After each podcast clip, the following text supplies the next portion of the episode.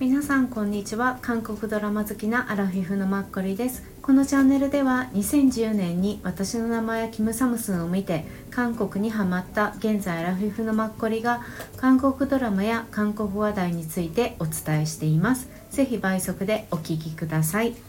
えー、今回はちょっとドラマではなくてと韓国の料理屋さんについて話したいと思います。韓国の料理屋さんといっても自分的におすすめな東京での韓国料理屋さんです。先日知り合いが福岡から東京に遊びに来るということでどっか韓国料理おすすめないかって質問されたので一生懸命頭の中から振り絞ってあのいくつかピックアップしてみました。あの最近東京では韓国料理モダン的なお店だったり器が綺麗で見栄えが綺麗でおしゃれで5,000円ぐらいから1万円ぐらいのところっていうのはすごく増えてると思うんですよね。で今回は、まあ、そういうところではなくてあのご飯として普通に日常的に食べたいなって思う、まあ、自分が好きな韓国料理屋さんをピックアップしました。うん、でまあ自分が行ったところがあ行ったことがあるところが、まあ、9割以上なんですけれどもはいなのであの参考として聞いていただければっていうところです。自分も随分新大久保には昔週34ぐらいで30代半ばぐらいまで行ってたんですけどコロナが始まる前ぐらいから、まあ、新大久保には全然行かなくなってしまって自分が好きな韓国料理屋さんがご夫婦でされてるところがあったんですがそれが2016年7年ぐらいにあの新大久保からあのソウルの方にお二人が帰られてしまって、まあ、それからソウルに行くたびにそちらに伺ってるんですが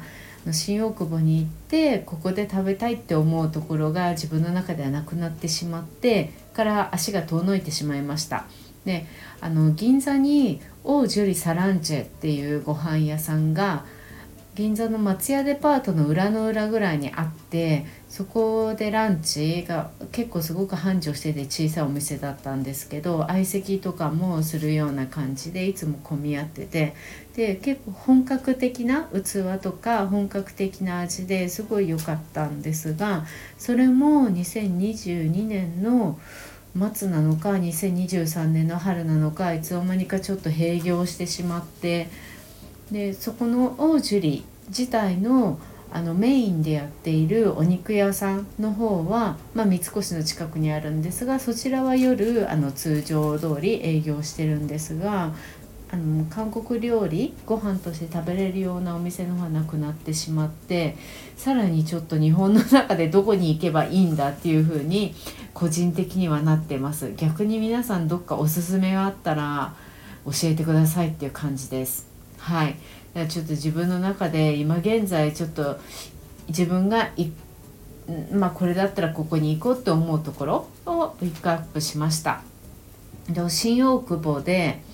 え、ー、とまあ冷麺だったら小寒冷麺店。うん。のカンホドンチキンの1階にあるお店で、まあ、カンホドンの同じオーナーさんがされてます。であの冷麺と一緒にあの炭火焼き炭火焼きなのかな？普通の焼いたお肉もカルビとか一緒に食べるっていう感じでそれがね程いい感じで美味しいんですよね。水冷麺もビビン冷麺もいずれでも美味しいです。私は結構水冷麺派です。うん。でオーナーさんとは結構昔から親しくさせていただいていてまあここはあの草む冷麺は井出か本出かその辺りに本店があるみたいででそこに行ってあの契約をしてきたみたいで結構いくつか、うん、探してで自分がいいって思ったところで、うん、ここで始めたみたいです。はいもうコサムさんもできてから何年も経つところなので,、はい、でコサムさんでも多分いろんなものが今食べれるようになってると思います冷麺だけじゃなくて。はい、でえーと、チュクミですね。私韓国料理で一番チュクミが大好きでもうあの日本に上陸するとはまさか思わなくてこのコロナの間にチュクミがすごく新大久保にお店いっぱいできてわーって思って2023年になってからかな。まあ何店舗か行ったんですが自分の中で一番まあまあ、ここはいいかなって思ったのが本巣チュクミの新宿歌舞伎町店の方です。食安通り沿いにあってこうしあの JR の山手線駅の方にあるところですね。結構横に大きくって前ね BBQ かなんかのチキン屋さんだったお店がチュクミ屋さんになっていてここは多分本数チュクミって他に新大久保の中でもあと1店舗か2店舗あると思うんですけど他のとこも行ったんですけどここが一番私の中では感じもよくうんなんか居心地が良かったです。ま、他のとこ日本人の店員さんが結構いらしたりしてここは結構韓国人の店員さんが多いように感じてなので接客もなんか自分的には感じがいいなって思いました。うん。そう。でえっ、ー、とねあとタッカンマリは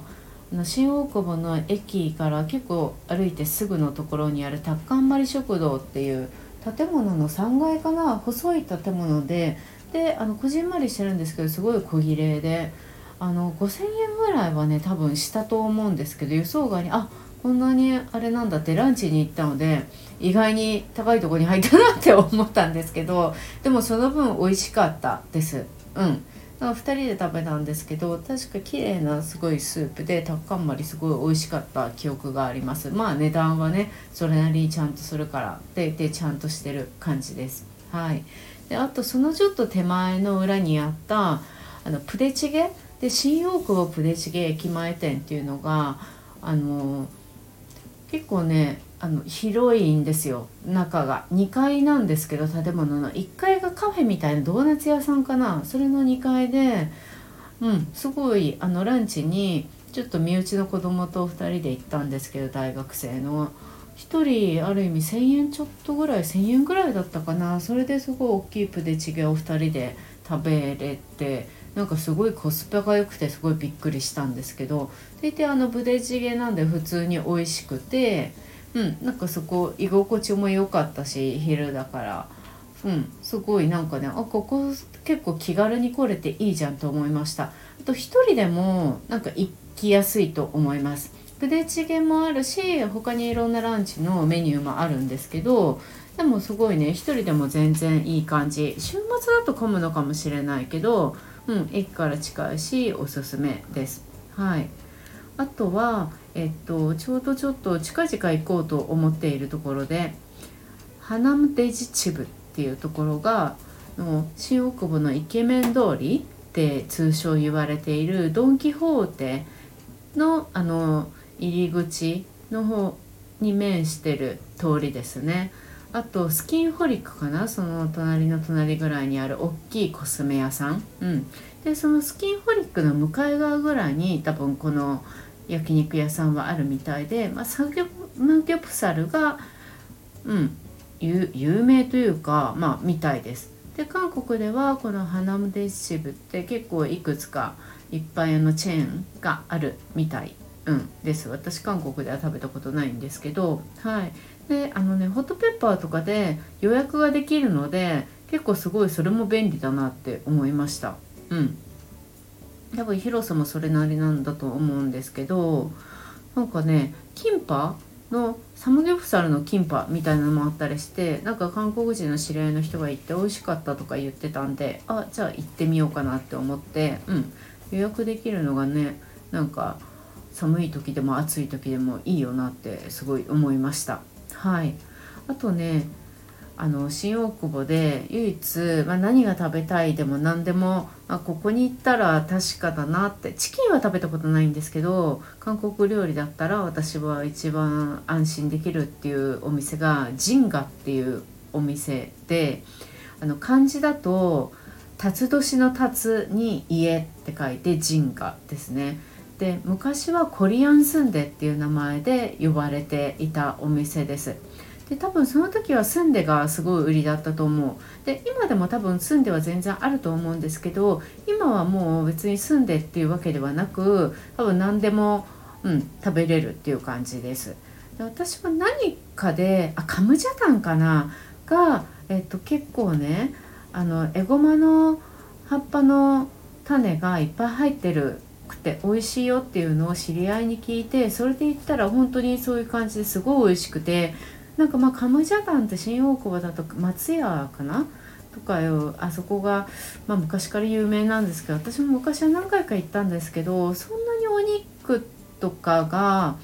うんいいなって思った記憶はなくてそれよりもジンガの方が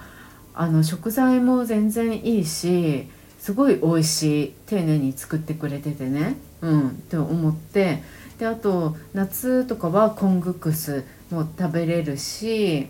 何でもねとりあえず美味しいんでですよね。私の中では。うん、であの結構広さもそれなりでで韓国人のお客さんが前はねすごい多かったんです。最近日本人もいるのかな。うん。で結構みんな1人で来てる人よりもまあ何人かで来てる人とかの方が多いですかね。であの k p o p のテレビとかも確かないからそれもね楽でいいなってうん確かないはず。多分サインとかはいっぱい書かれたりするけどうん。で店員さんも普通だしあの韓国人の多分方たちもいれば違う国の方たちもいてその辺もねであのテキパキやってくれたりっていうかうん。その辺もいちいちなんか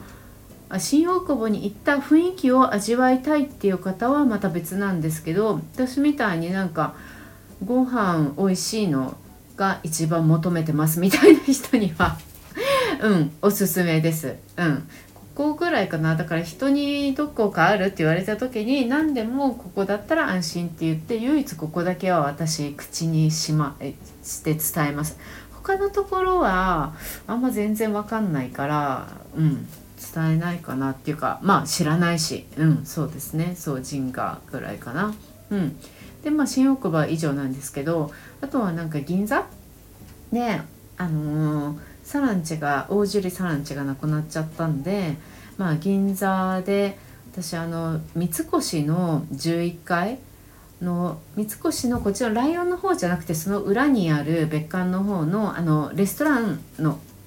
建物ですよね。あれの11階にあるみなりっていうお店が結構好きです。あの器とかの一式定食ランチなんですけど私がほとんど行くのは雰囲気もあるしあのその定食の器とかセットがね。大体普通にあの美味しいなっていうのを感じるのでで多分大きいねあのご飯屋さんがやってるんですよ。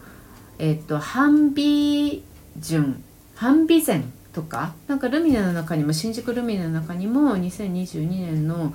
秋冬かな2023年の春かなとかにもできたそう韓国料理屋さんがあるんですけどそこどこもやってる大きいなんか韓国料理のレレストランをいくつか展開してるところがやってるみたいなんですけど、うん、でもここのみなりの、うん、私は結構好きです。新宿伊勢丹の上にも韓国料理屋さんがあってそこもある程度な誰かがなんかメニューを考えてるんだかなんだかで名前があると思うんですけどでも私結構こっちのみなりの方が雰囲気とかいろいろが好きですね。統一感があって。うん。であともう一個銀座だとまあ東銀座かな。でタラちゃんって去年2022年にできたのかな。21年かな。あ22年じゃないね。21年かな。そのぐらいに確かできたタラちゃんっていうあの一つしかメニューがないご飯屋さん。で多分午後の夕方4時までやってるのかな。土日がほとんどお休みで土曜日オープンしてるのかもしれないんですけど朝から午後2時ぐらいまでかなやってるえっと、干しだらのスープ、うん、のあのご飯屋さんですね。うん、ここはいつもずっと行ってみたいなって思いながら行けたことがないというはいここはだから、まあ、いつか行ってみたいなっていうのは思ってます。はい、であとは最近あのサムゲタンどっかで食べれるところないかなって、まあ、新大久保のところもいいんですけど新大久保までまで行くのも人も多いしっていうのが結構あるのでそう思ってたら表参道にシアリサムゲタンっていうところがあるみたいで、まあ、あの体にいいものを食そうっていうのがここの一番の目的みたいなんですけど、まあ、サムゲタンがメインで、まあ、あとは韓国料理なお店なんですよね。あの伊藤病院の裏の、まあ、昔からあるカフェロータスとかあの通り沿いにあるみたいで1階にね結構コンクリート打ちっぱなしのなんかシンプル素敵な建物みたいな感じなんですけど写真で見ると。うん、ここには行ってみたいなと思います。なんかサムゲタン多分えー、1つで3000円ぐらいなのかな。うん。2000円から3000円ぐらいなんだと思います。はい。であのおしゃれな雰囲気カフェ的なおしゃれな雰囲気だと思います、うん、なのであの韓国チックとかではないと思うんですけどねいいですよね、うん、ちょっとなんか行きやすそうだからいつか行って近々行ってみたいなっていうのはいつも思っています。はい。っていうぐらいです韓国料理。はい。なんかちょっと記録したかったのでまたどっかあればはい。あの記録しておきたいなと思います。逆に皆さんどっかおすすめあったら行きたいので是非教えてください。よろしくお願いします。いつも聞いていただいてありがとうございます。また。